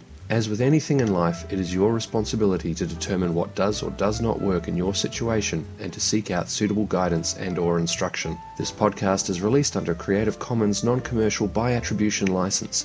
For more details on this license and our contact details, please visit our website at www.planecrazydownunder.com. Thanks folks.